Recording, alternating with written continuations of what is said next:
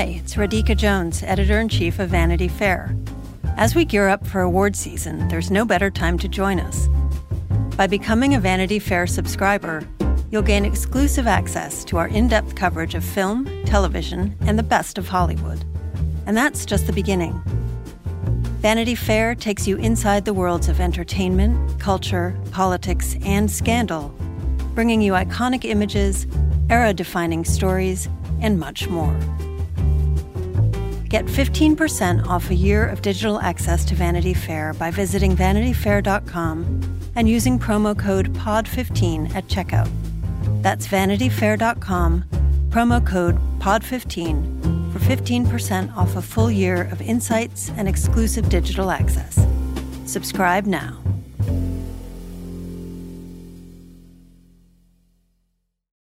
Hello and welcome to Little Gold Men, the award season podcast from Vanity Fair.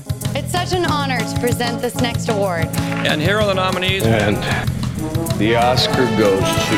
And the Oscar goes to. And I can't deny the fact that you like me. Right now. You like me. I'm the king of the world. There's a mistake. Moonlight, you guys won Best Picture.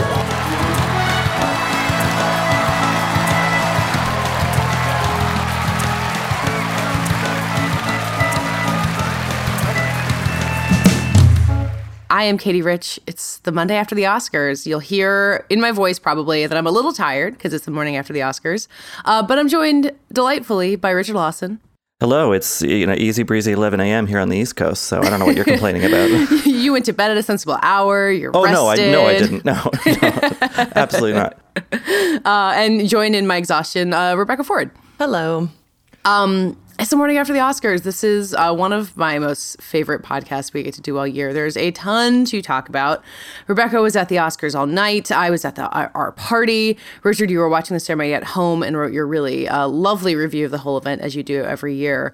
But I think that these Oscars are going to be the slap Oscars, kind of no matter what else we talk about or what else anyone talks about, um, which I think is something of a disservice to many of the people who won and a really interesting question for the Academy and for history.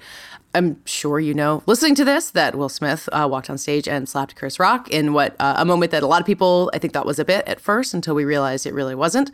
Um, and then he won Best Actor like 15 minutes later. Um, I think the conversation about what did happen and should have happened is maybe a little bit beyond us, and I think it's going to keep getting worked out in the days to come. Um, but Rebecca, having been in the room, can you describe the the feeling of watching something so unbelievably unscripted uh, play out? Well, I think it was a lot like probably it was for viewers at home, where you thought it was a bit because why else would Will Smith get out of his seat in the middle of the broadcast and um, but it wasn't until you heard him yelling that you realized this wasn't a bit because he was swearing, obviously, which you don't do on a, broad, a scripted broadcast. Um, mm-hmm.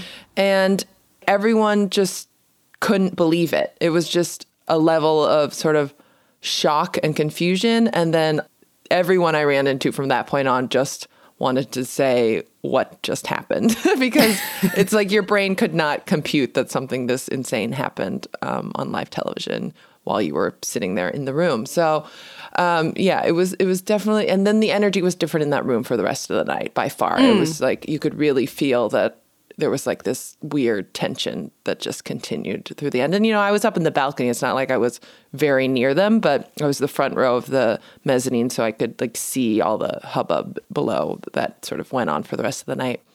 Yeah, you were watching kind of a series of people walk up to his and um, and Jada's spot and, and talk to them, including Will Smith's publicist and Denzel Washington, and it was kind of a uh, a lot of consoling, right? Yeah, I mean Denzel was definitely the first one over there, and I feel like he's sort of this elder statesman that was like clearly giving Will advice and like pulled him off to the side, and then he went and sat by Jada even as the show started back up again because you're supposed to be back in your seat by the time the show starts. Um, but he was still sitting by Jada like on the ground, and so and then, you know, the next few breaks, um, Will's publicist was coming over, you know, r- because they're they're not seated in the room, so she'd like run in for the two minutes and then run back out. Um, but it was yeah, and then there were a lot of people that you know seemed to be coming over just to like. Bradley Cooper was over there for a minute, and Tiffany Haddish. Like a lot of people just seemed to be coming over to talk to them. Um, it was sort of nonstop every time there was a commercial break. I think there was this really interesting contrast that was playing out last night, and I think will continue playing out, of people near the situation kind of having uh, sympathy and like a, a human understanding of what had happened. That, like, you know, I think even Will Smith would probably agree that slapping someone on the Oscars wasn't the way he wanted to spend his night, even if he might defend what he did, which he sort of did in his speech. Um, but Richard, I think watching at home and maybe even watching it on Twitter, it it felt different. It felt a little bit less sympathetic. It seems.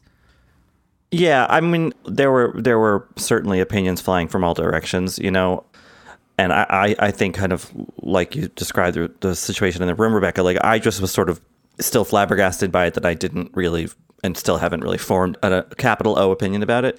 Um, but yeah, I think that look, it's no surprise that on Twitter, in a sort of heated, very public moment, people are rushing to ascribe some bigger, higher meaning to it, or or, or you know connect it to other broader things uh, happening in this country around the world, in a way that felt a bit perhaps overdone, uh, in that this was a very strange and you know unnerving, isolated incident um, that just happened to be on live television. Yeah. Uh, when it could easily have happened at a party afterward or you know, in any other context, and has for many celebrities throughout the history of celebrity. Traditionally, you take it outside. you know, I mean, look, you know, Courtney Love throwing a shoe at Madonna and Kurt Loder. Yes, that was also on live TV, but like, uh, you know, back then we didn't have uh, Twitter to immediately turn it into, um, you know, the social or the, a reflection of the social fabric of society as it stands now. Um, mm. So yeah, it was really that rush to judgment that then, as a home viewer, especially one who was spending a lot of time online you couldn't really get back into the rhythm of the show uh, until you know for the for the rest of its run. Although I would argue and did in the in the review you mentioned, Katie, that there wasn't much of a rhythm even before the the, the Smith slap. Yeah, and we'll talk more about the winners um, later, I think. But there is a kind of a sense that like whoever won an Oscar after that happened, including Jessica Chastain and even Coda for Best Picture, it's like it almost didn't happen. Um, mm-hmm. Questlove maybe being the biggest example because his award yeah. came immediately afterward, and, and, he took the stage, and, and, Will Smith shook his hand and like smiled at him, um, and he gave a lovely speech and he talked about his father, but um, it just was so hard to focus after that moment.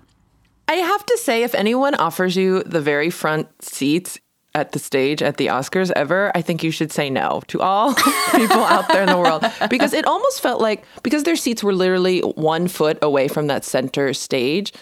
Every you know that wasn't the first joke made at their expense that night, and yeah, it it felt like it was almost like they were at a roast because your eyes just like fall on them because of where they're seated and the way they had that weird um, seating this year, where it was just like they were front and center, and I yeah, I do wonder if they just felt like they were always being sort of focused on because of where they were seated. And, you know, when a comedian sees them, it's like, I don't know. I mean, we can never figure out, you know, what was really going through everyone's minds, but I do think they were sort of in this weird seating arrangement where it felt like they were all on their own right at the front.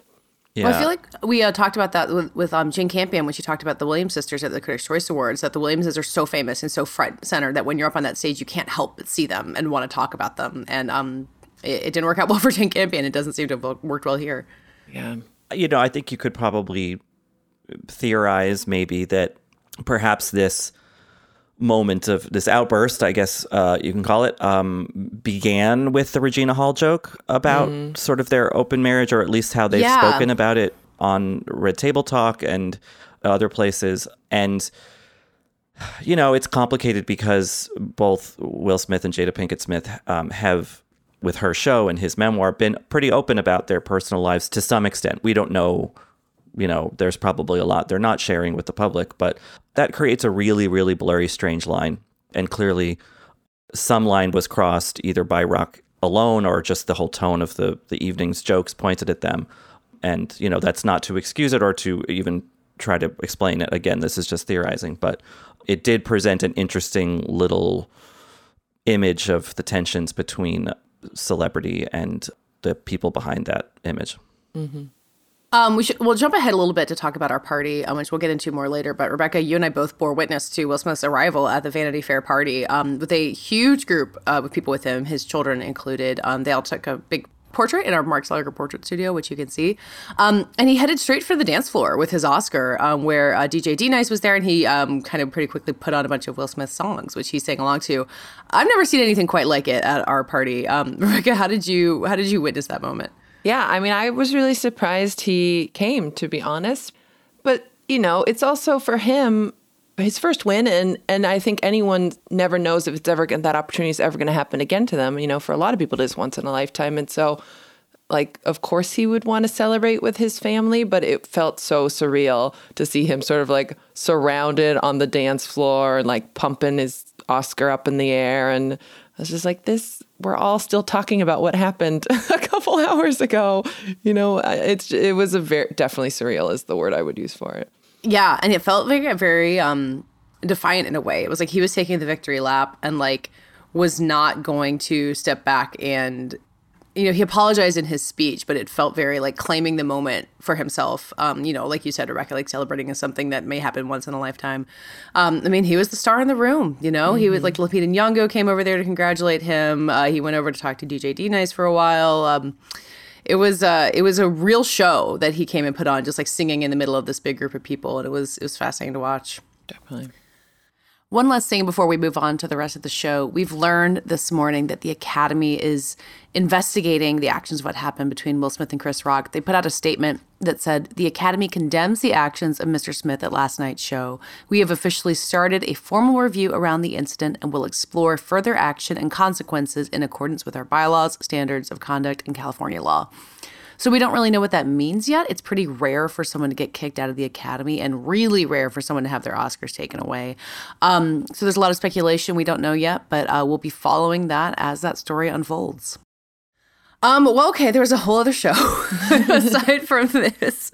Um, or maybe I'll kick it to you with your review because I think, you know, you texted me halfway through the show about how you were feeling really frustrated by it. Well, I was enjoying the show for the most part, um, and we can get into the details of it, but it seemed like despite their efforts to kind of be like, we're back, we're not in the train station this year, that there there was a grandeur missing from this year's show for you.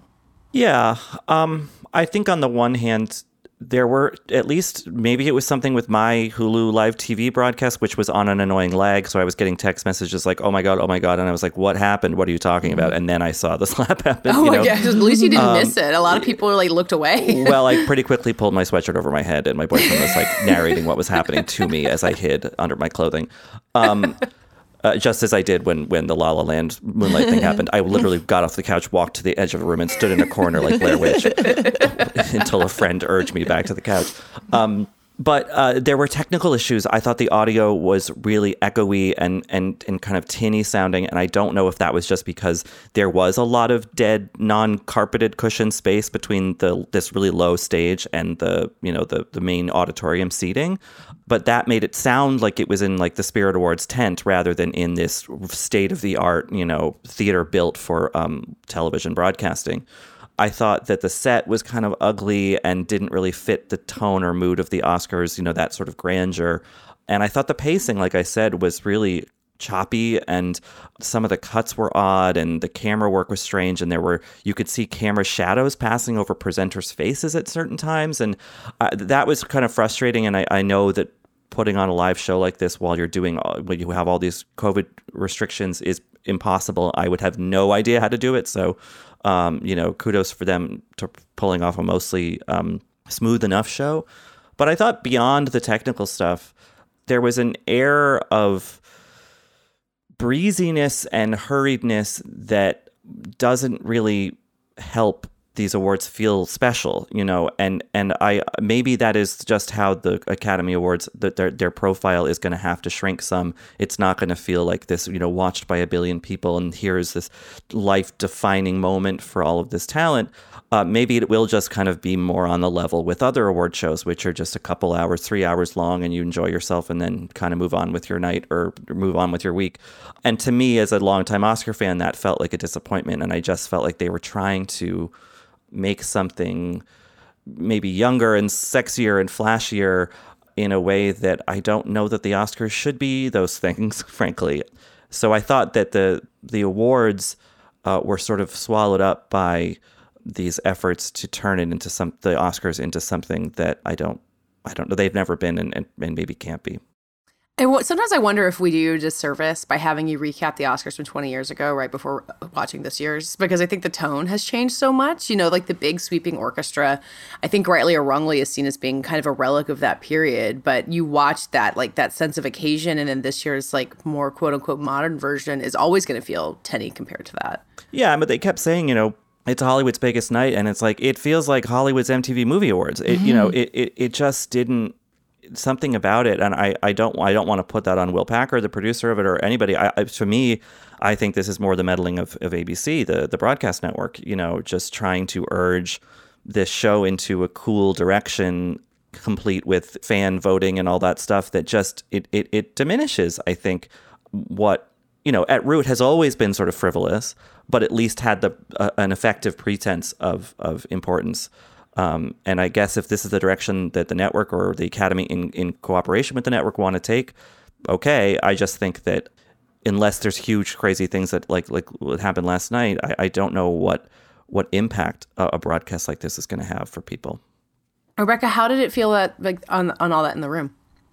I think I went into this show knowing that like this was not being designed for the people in the room and and that definitely was the case. Like i'm i'm so curious how the the beyonce performance played for people at home because in the room it was like you know it was the opening of the show and it was you were watching it on a screen. It was like watching a beyonce music video on the screen which is very enjoyable to watch but does not create any sort of energy for the room you know? So it kind of started on this sort of cooler note and then a lot of the newer things didn't work, like when they revealed the fan favorite, which was just like basically listing the top five, which I I don't know. I thought a presenter was going to at least announce it or something, so it'd be more of a reveal. Um, like the audience didn't even clap. Like I don't think anyone really understood what was happening then. And yeah, I think it just felt overall very um, almost subdued because you could tell they were trying so hard to make it something it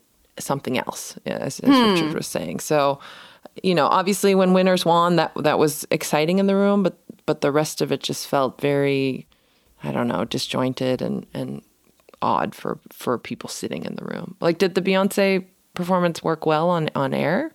I thought so. Yeah. Yeah. I thought when when that started, I was like, oh, okay.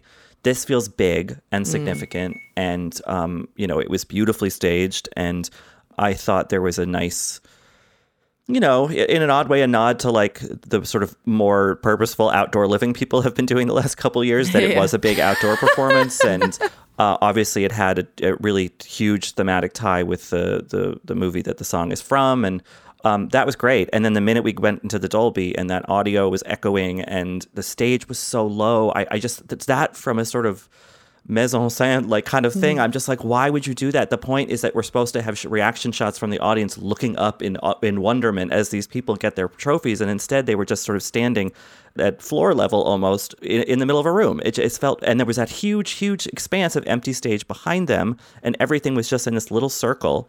Yeah. Um, then it felt more as a home viewer that we were watching a thing that was made for the people in the room and we were sort of at this odd distance except when they did these kind of janky close-ups. It's so interesting because i feel like the people in the room as i was saying about will and jada but it was also like Denzel was in the, one of those little front pairs, and so was um, Nicole Kidman and, and, Keith Urban. And I felt like they became the unofficial greeters of all people who took the stage because every single person who was on the stage would like reach down and give them a, a handshake or a high five. And I was like, God, they must be tired because they have to say hello to every single person. Like all the dancers who were exiting the stage would want to shake their hands, and I was like they they're it's it's like too accessible almost. So it it was a really odd design in general. I, I don't I don't know if anyone in the room felt it was it was made with them in mind either. I was happy with the cafe table setup thing though. Like I liked that. You know, I, I was thinking about last year when Daniel Kaluuya and Glenn Close were sitting together at that table and seemed to be having like a great time. Like you, it's got the potential for for pairings there that are interesting to watch. But kind of looking back at the broadcast, I don't think that's really how it panned out. I also felt like I noticed the seat fillers a lot more, um, but maybe I was just primed to see it. I notice fewer cuts to the audience, you know, for the reaction shots that I will rely on heavily in 20 years for gifting purposes. Um, you know, I, I think I, I, I would guess that the cabaret seating was for COVID reasons, kind of, but it also it just it, it also I think created even more of a hierarchical difference in terms of the audience than having you know Jack and Meryl and everybody in the front row in years past, because at least in those years, like everyone is sitting in the same semi uncomfortable auditorium chairs, you know. Yeah. But this was like, no, no, we have, um, you know, all of you hoi polloi in the back, and then we have the sort of Friars Club up here, you know, and people are tromping through their living room on their way to this the stage. It it was an odd mix. It was like if you're gonna do the cabaret thing like they did last year, like the space needs to be a lot more intimate rather than this just strange kind of open room plopped down at the front of a traditional theater. I did think they were off to a good start with the monologues, with, with the you know the three hosts coming out together, and then Amy Schumer. Like those, I think Rebecca, you were telling me that they got a lot of good reaction in the mm-hmm. room. Like I was laughing watching it myself. Like that felt like a really strong start, like a kind of old school start. And you know how much to have the hosts present, I think is a as a question for debate. But that felt like a really good use of them. Yeah, the Amy Amy's solo monologue especially I thought played really well and I was like, "Oh, this is going great. Like this will feel, you know, it I think it, it reminds you of those hosts from before who would, would do those very Hollywood monologues that kind of poke fun at themselves but aren't super super mean and um, I thought it went really well for sure. I think that was a highlight. Yeah. Yeah, and then then later they go and do like a weird knock at the last duel in the middle of the audience, and it's like, hang on a second, the the the thread has slipped somehow. Yeah, I think I I saw a lot of people on Twitter, not that you know they're representative of the broader audience, but like who were sort of with Schumer and then really not with her, and a lot of people who didn't seem to understand that her bit with Jesse Plemons and Kirsten Dunst was planned. um, I had to have been Of because he like yeah. had lines and she put the mic in his face. You know, I don't think that like she would just you know treat Kirsten Dunst disrespectfully for the hell of it, but. I think that the, the opening Schumer monologue was fun and felt more like old school, you know, how, how that works. But then we also had the three of them before that. And then when Schumer came out to do her solo bit, she was like, I'm back, I'm back on stage. And it was like she was kind of acknowledging that this structure was a little strange. That said, I thought that Hall and Sykes both had great moments themselves. And, you know, R- Regina Hall is great on stage in a room. Like it made me really want to see her in a play. Um, and then I thought the pre taped bit with Sykes at the Academy Museum, which, yes, was promo, but that's fine. Um, Katie, you can attest, I guess you just recently went to the Academy Museum, is worth the promo.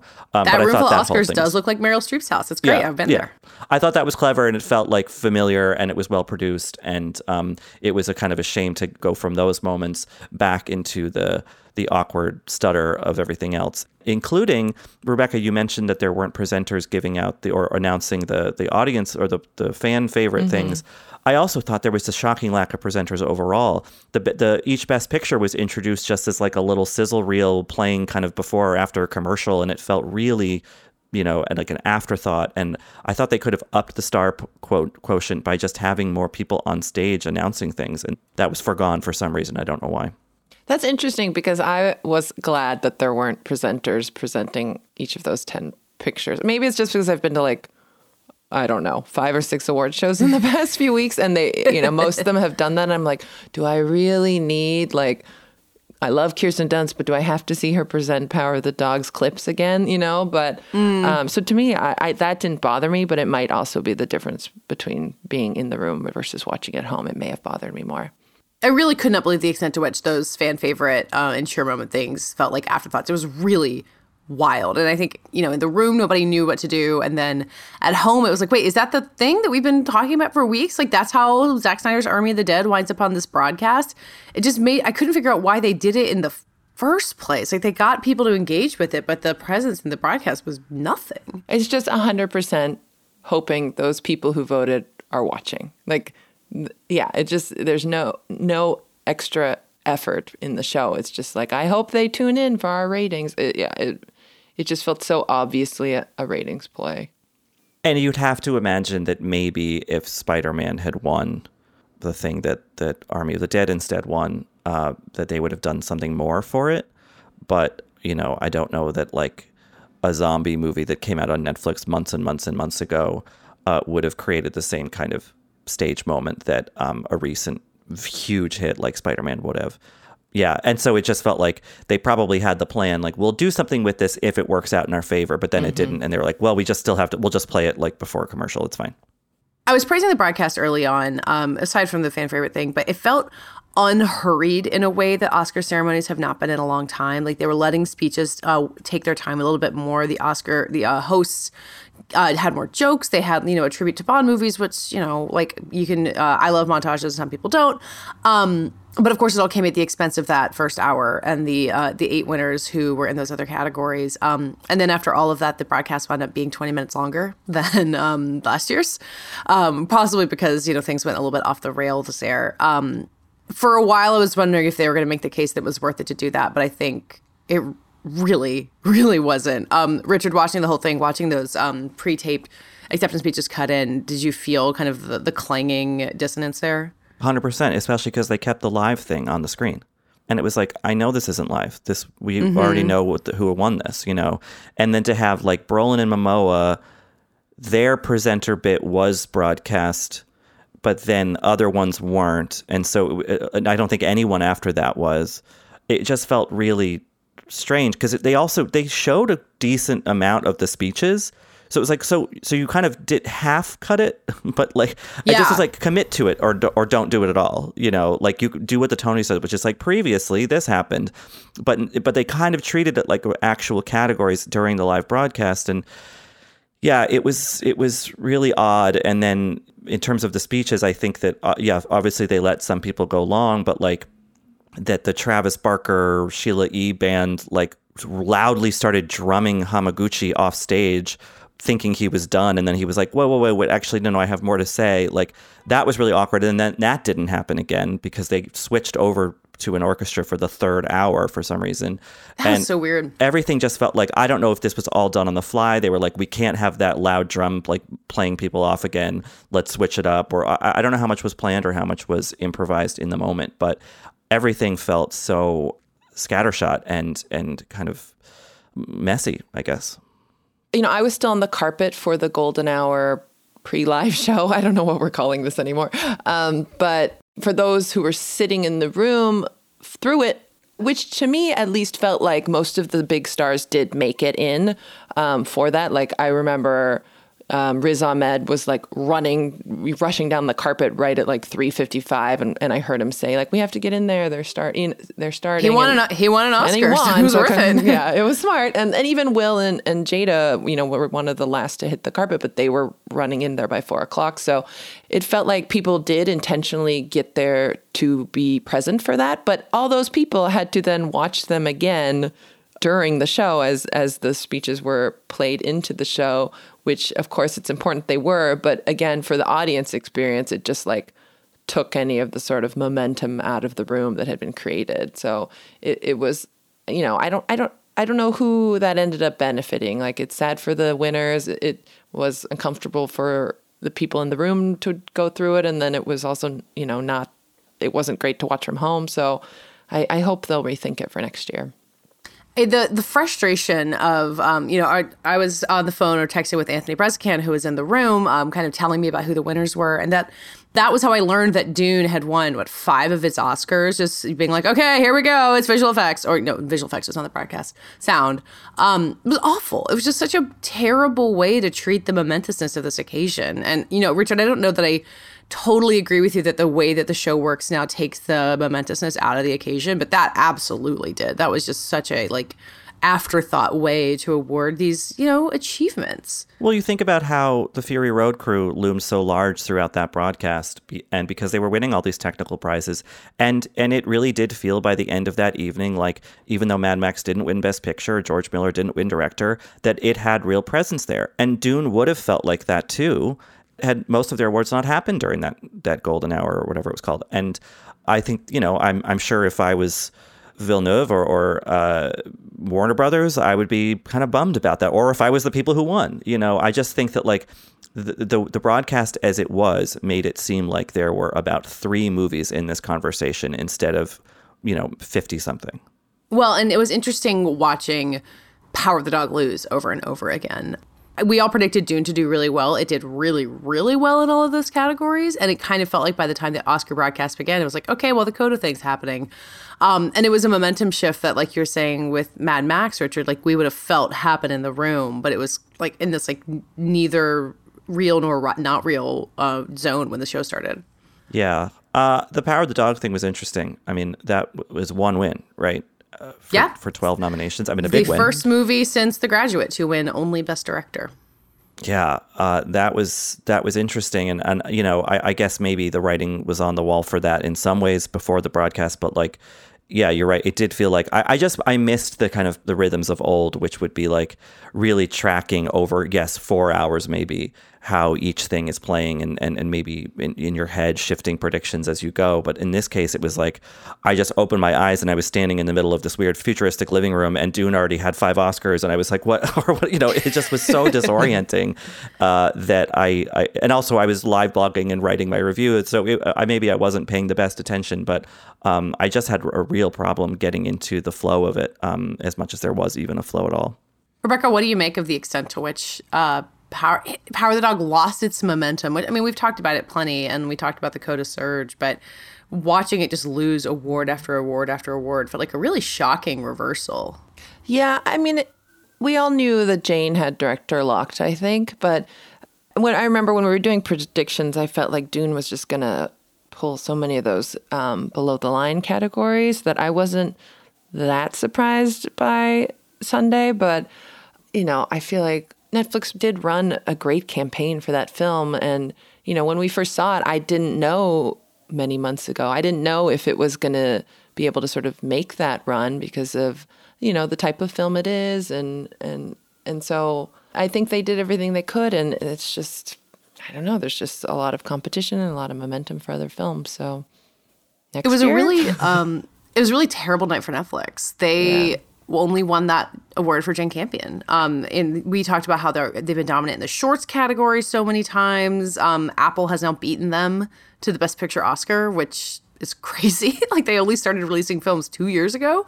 Um I don't know what they learned from this or what they change modes from this, but the, you know, Netflix being Charlie Brown with the football it just keeps happening. Like that is the narrative at this point. It's it's interesting that they now that Netflix now has two Best Director Oscars, um, by my count. Yeah. Right, it's Cuarón and, and Campion.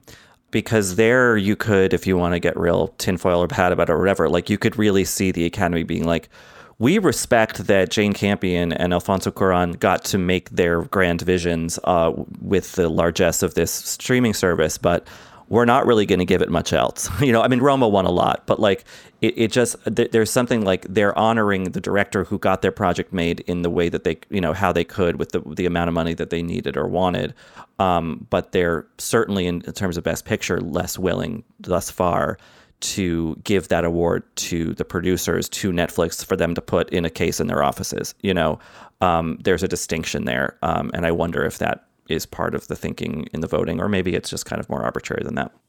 I mean, so much of the Oscar ecosystem right now is propped up by companies that make a ton, a ton of money off of other things, uh, you know, that are not using um, Oscar uh, tended movies as the thing that makes their companies function. You know, you got Apple and Amazon and Netflix. And the thing that I always just worry about is that they're gonna be like, well, fuck it. Like, we're not gonna keep trying to do this and spend, you know, throw money at the Jane Campions of the world. Um, I don't know if that would happen now. You know, that it would it takes a few years for that kind of ship to turn around, but it, it makes me nervous. Um, even though maybe I shouldn't worry so much about the whims of like a single executive who might just give up on the quest. There's also maybe a, an, an important distinction to draw in terms of you know Apple beating Netflix to Best Picture. Apple did that with an acquisition. You know, Yeah. they didn't they didn't shepherd Coda into being. Um, that was largely a, Fr- a French production, from my understanding. yeah Um, and you know Netflix, you know with Campion and Cuarón and other and you know Marriage Story, other things like that, they are there from the beginning, and and maybe Netflix will perhaps think a little bit more about how they treat their acquisitions, which famously has not been that good. Um, you know they tend to buy things at festivals and then they just kind of get buried in the in the the pile. Yeah, I mean. Netflix acquires Passing at, at the same Sundance where Apple gets Coda, and you see those two different Yeah. trajectories. So I don't know. So then uh, uh, on the on the other side of that token, like it would be interesting to see what Apple does when they do shepherd something from the ground up, like they're doing with Scorsese, right? Yeah, yeah. No, it's you know for anyone who doesn't know that Killers of the Flower Moon is coming next year. Like that is the 800. That's that's kind of the Netflix style. Here comes this large prestige auteur picture um, that's coming for this next year. I can't. I mean, there's probably another one. We'll we'll do that episode in a couple weeks to Joe Reed. So tune in. Um, and Jesse Plemons is in it because that guy can't not be in a Best Picture nominee in a given year.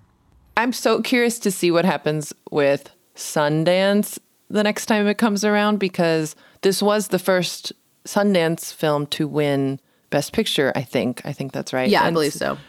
And, and and you remember when Apple bought this for like 25 million, everyone was like, "That's kind of insane." And and here they are walking away with their first um, Oscar. So Although they almost certainly have not made their money back. no, they definitely haven't. But I think that you know that It's win is it. invaluable. So Yeah. um, I am curious if this sort of I mean, Coda broke a lot of the sort of traditional rules of of winning Best Picture, and I do wonder if if we'll see you know um, more aggressive buying at the next Sundance because they've proved it can be done.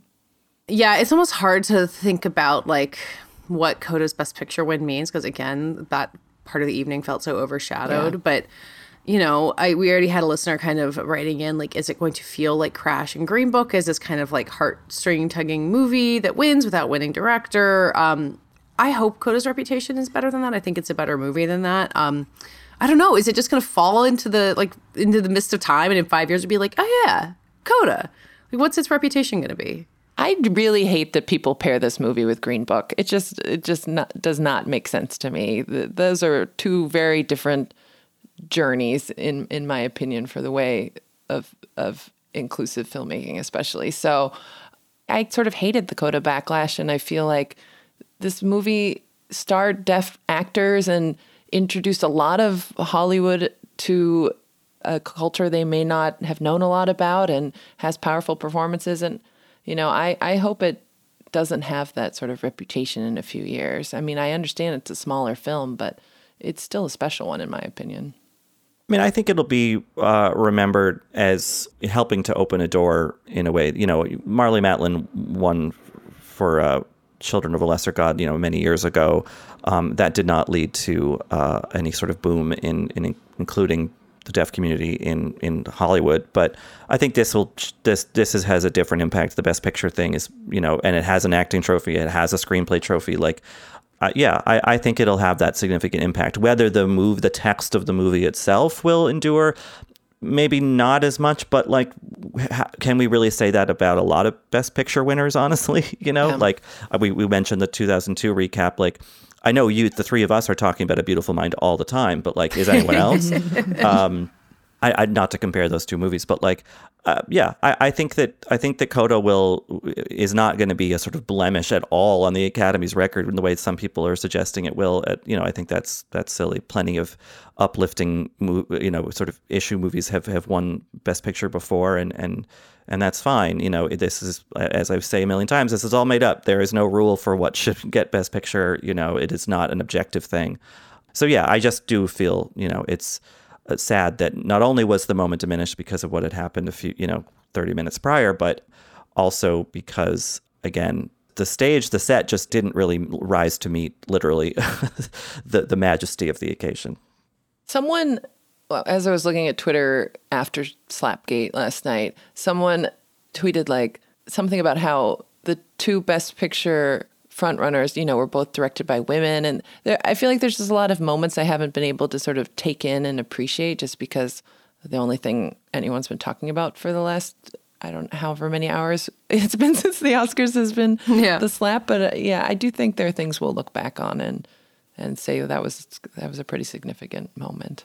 Ar- Ariana, Ariana DeBose, you know, winning uh, supporting actress, and um, I don't know exactly about Linda Hunt's level of outness when she won for Year of Living Dangerously, but I believe if if we don't count Linda Hunt, that Ariana DeBose is the first out queer actor to win an Oscar, who's out at the time that she wins it or they win it, which is feels significant in a way. And She seems like the. I think she's the first acting winner to thank her, you know, same-sex partner in his in an Oscar speech at the very least. Yeah, at the very least, there's that, um, which you know that is a milestone, and it and it's not just a milestone in terms of you know that sort of social significance, but it's for a great performance, and you know in a movie that a lot of people like. And I actually read some really interesting criticisms against West Side Story in in the lead up to the Oscars, so I've sort of re, you know thinking about that um, as I talk about the movie. But her performance, I think, is unimpeachable, and so that was a significant moment. Yes, that I hope that will endure uh, longer than this right now. This chatter of of gossip about something that was at the show but wasn't necessarily what the show is about. Should we talk about Jessica Chastain winning after all, after all of our speculation about this? yeah. um, oh, and David Canfield is he'll be back with us soon. Uh, he had a really wonderfully well thought out theory on Penelope Cruz that I think really took on a life of its own. Uh, I kept hearing about seeing people tweeting in Rebecca, you're going to events where everyone's like Penelope Cruz, she's gonna mm-hmm. surge and get it. Um, but it was uh, Jessica Chastain for a movie that I I don't know if it's going to be the most beloved of her career, um, as has been the track record for a lot of Best Actress wins I think lately. But um, good for her. I felt I felt happy for her watching it happen.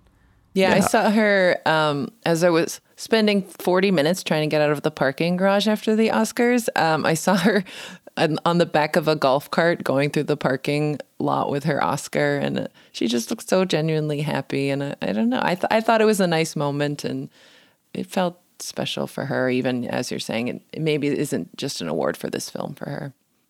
Yeah, it, you know, we, we talked about it when we were kind of doing the prediction stuff, but you know, the fact that she's had these rights for uh, a decade and this is such a labor of love and that that has a significance, especially as a lot of people in the industry, especially uh, women, uh, you know, actors are are turning to producing their own stuff to basically create material for themselves. You know, um, and this win is a huge testament to that effort, and um, so it feels significant in that way. And then she gave a nice speech where she, you know thanked people specifically involved in the movie and then evoked you know uh, bigger things that at least in her mind like the that eyes of tammy faye is in thematic dialogue with and yeah it was that was like a classic you know sort of Oscars acceptance speech moment um, that uh, I did feel maybe a little bit she was, and I think you know to her credit in some ways, like trying to retrain the gaze of the evening to mm-hmm. to the films and and to the the sort of uplift of the occasion, um, which you know that's a consummate uh, show person that she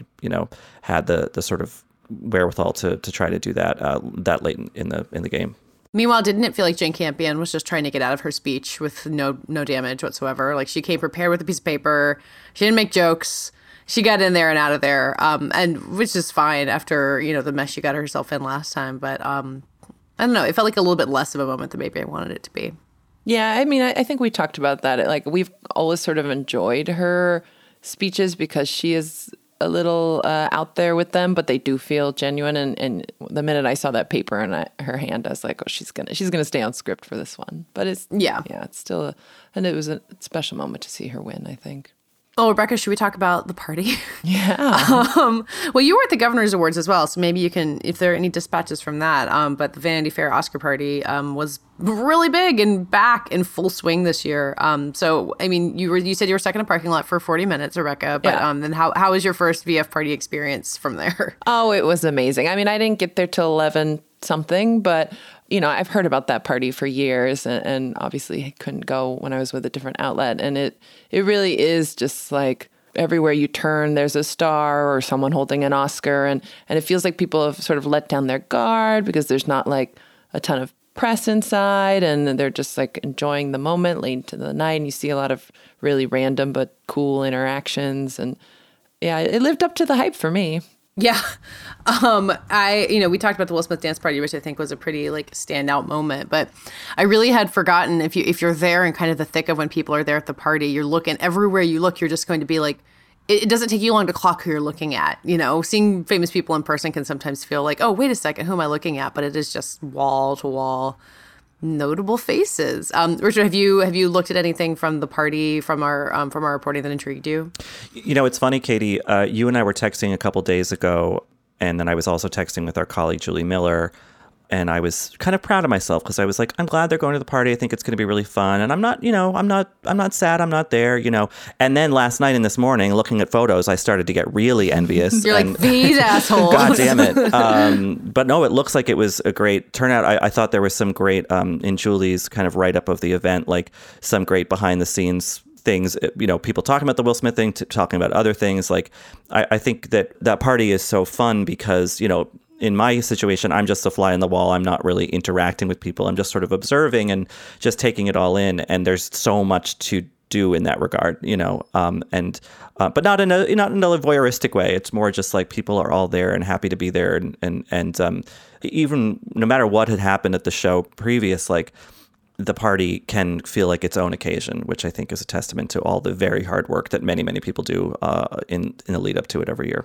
Yeah, Julie's party report. Basically, her job is to walk around the party and just see which unexpected people are talking to each other. Um, and so she catches things I never do, like Rita Ora talking to Al Pacino, Hmm. or Sienna Miller walking up to Isla Fisher and saying "You dirty bitch," which I wish I could Cigarette in hand. I believe. Yeah. exactly. Um, I think my best one was uh, Catherine O'Hara talking to Bill Murray, and she was just like smiling up at him, just like with this glorious, lovely look on her face. Um, and I wish I could have like hovered around longer to hear what they were talking about. Also, I walked in behind Sofia Coppola escorting Francis Ford Coppola into the party, which is not an unexpected pairing, but just felt like a real iconic one.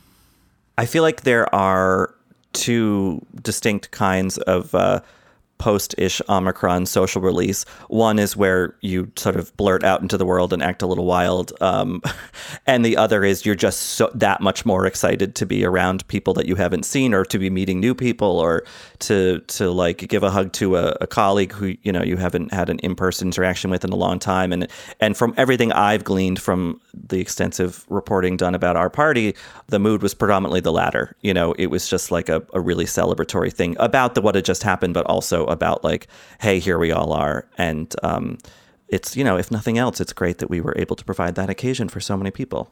Yeah, Rebecca, you've talked to so many people over the past few weeks of the awards circuit, and you caught up with some of them. And did, do they seem noticeably more relieved to have it all be over with and be at our party? Yeah, I, I definitely think that's true. And it's funny because even at, earlier in the day at the carpet, it, it felt like people were so excited that this was actually happening in a sort of almost normal way post COVID surge. Because a couple months ago, I don't think any of us were sure that the Oscars or our party was going to happen in the way it ended up happening. And a lot of people were like, this feels almost normal. And, and I think had really been craving that experience. But yes, I think by the time our party hit, you know, I talked to a couple directors and a couple other nominees and and they just seemed so happy and and I kept asking people if they were going on vacations because that's what I'm planning on doing and and like Denis was like no I've got to go shoot Dune 2 like like people are just going back to work but um, yeah and, and I think ready to at this point after this long season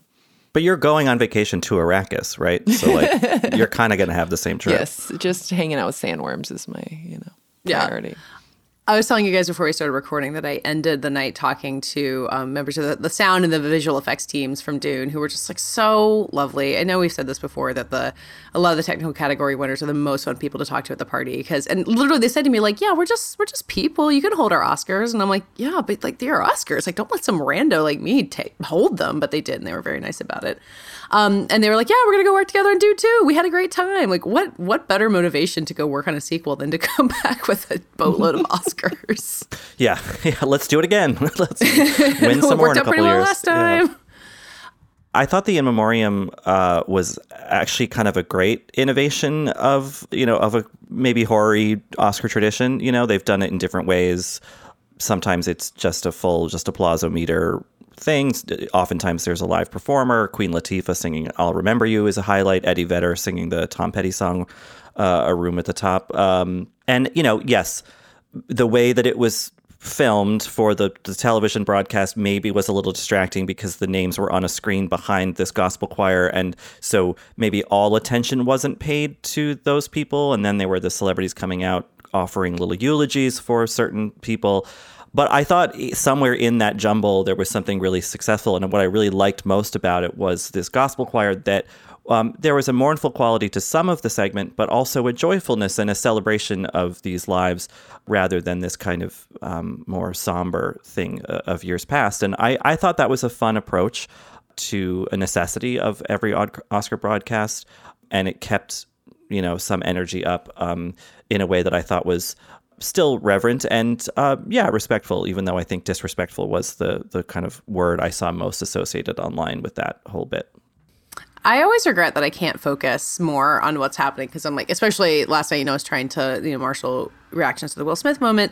Um, and when I went to the Academy Museum last week with our colleague Hillary Busis, they were showing clips from um, Oscar speeches in one room, and they showed. Um, I think Ruth Carter's speech and then two like Chloe from last year. And I was like, I don't remember these at all because I was just typing through them. Like, I, I don't get to focus. It takes years for it to kind of settle in, um, which I guess is what happens with every Oscar ceremony. Again, Richard, when you do the 20 years later recap, I feel like when the Oscars are happening, we're kind of figuring out what it means, and only in hindsight do the clear narratives really emerge. We have to wait. We have to wait a while to figure out what this all means. Yeah, it, it was funny last night. So I, I filed my very negative review of the show, kind of a despondent review of the show, and then was still a little rattled, and so was puttering around the house. And then what what did I find myself doing 30 minutes later? Watching the some of the acceptance speeches on YouTube again, you know, to like better absorb them. Um, and they played a little bit better in that in that uh, context, frankly.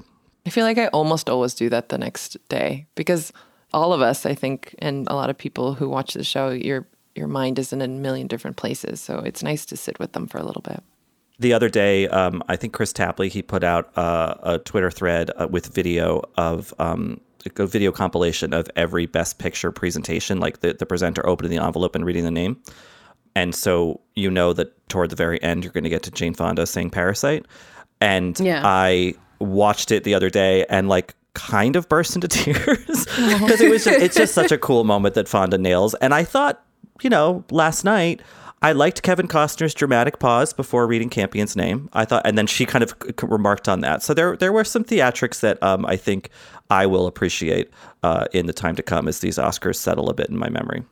Oh, we didn't even talk about Liza Minnelli and Lady Gaga. What a Oh, yeah. what a lovely pair. I mean, Lady Gaga, like Lady Gaga famously collaborates with Tony Bennett, and she has this like bridge to an older generation quality that like anybody would have seen coming ten years ago. But she was so good, and I was so happy to see Liza Minnelli there. I'm not sure how her health is, but I was delighted to see her. And okay, Coda was so good too. Like I mean, because it was just just sort of like it. it. wasn't like disrespectful. It was just like a sort of like, all right, here we go. Like I just I thought that was a really nice, you know, warming uh, way to close the show out and uh, and and give it that sense of old school kind of theatricality and and uh, flamboyance, I suppose. Liza's seen so much in her life; she's not going to get worked up about your Best Picture win. This is this is nothing. yeah, exactly. Also, Richard, wasn't it uh, the 2002 Oscars where they were just go joking about her wedding like nonstop? Oh yeah, yeah, yeah. So she's you know she's she's been long been part of the Oscar narrative.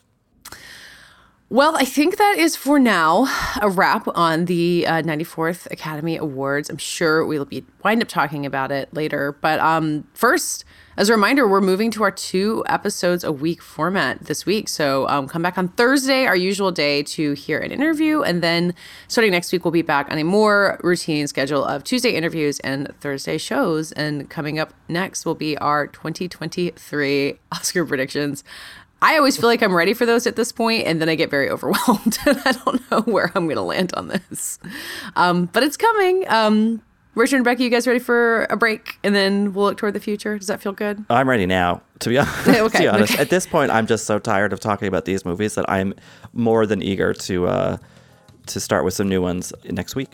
Yeah, bring it I on. can tell you. I, I can tell you something that doesn't reflect well on me. I was walking through our party uh, later in the night with uh, our colleague Hillary Busis, and I saw uh, Jesse Plemons kind of trailing behind Benedict Cumberbatch, and I was like, "Have they been in something together before?" And then I was like, "Oh no!" Oh no! the dog. and it then you introduced to- Kirsten to Jesse, and you were like, yes, "I think exactly. you guys would hit it like, off." yeah, yeah, exactly. Um, yeah, it was time to go to bed at that moment. Um, okay, well, go to vanityfair.com to read so much coverage. Well, um, you know, there's everything we talked about: the portraits from the party, the um, Seliger studio, Richard's recap, Rebecca's reports from the uh, from the show. We'll have a what you didn't see on TV roundup with even more things that um, that everybody saw in person. And thank you for being with us on this journey and for all of the feedback you've given us. This um, this point of the year always feels like we're the ones giving acceptance speeches. Um, and we're grateful to all of you for listening. Um, you can find us on Twitter at Little Gold Men and on our own. I am at Katey Rich and Richard Rilaws. and Rebecca. Becca M. Ford. And uh, sign up to text with us at Subtext, as some of you did after last night's Oscars. Go to joinsubtext.com slash littlegoldmen or text 213-513-4203. This week's episode was edited and produced by Brett Fuchs, and this week's award for the best post-Oscar hangover cure goes to Rebecca Ford. Just hanging out with sandworms.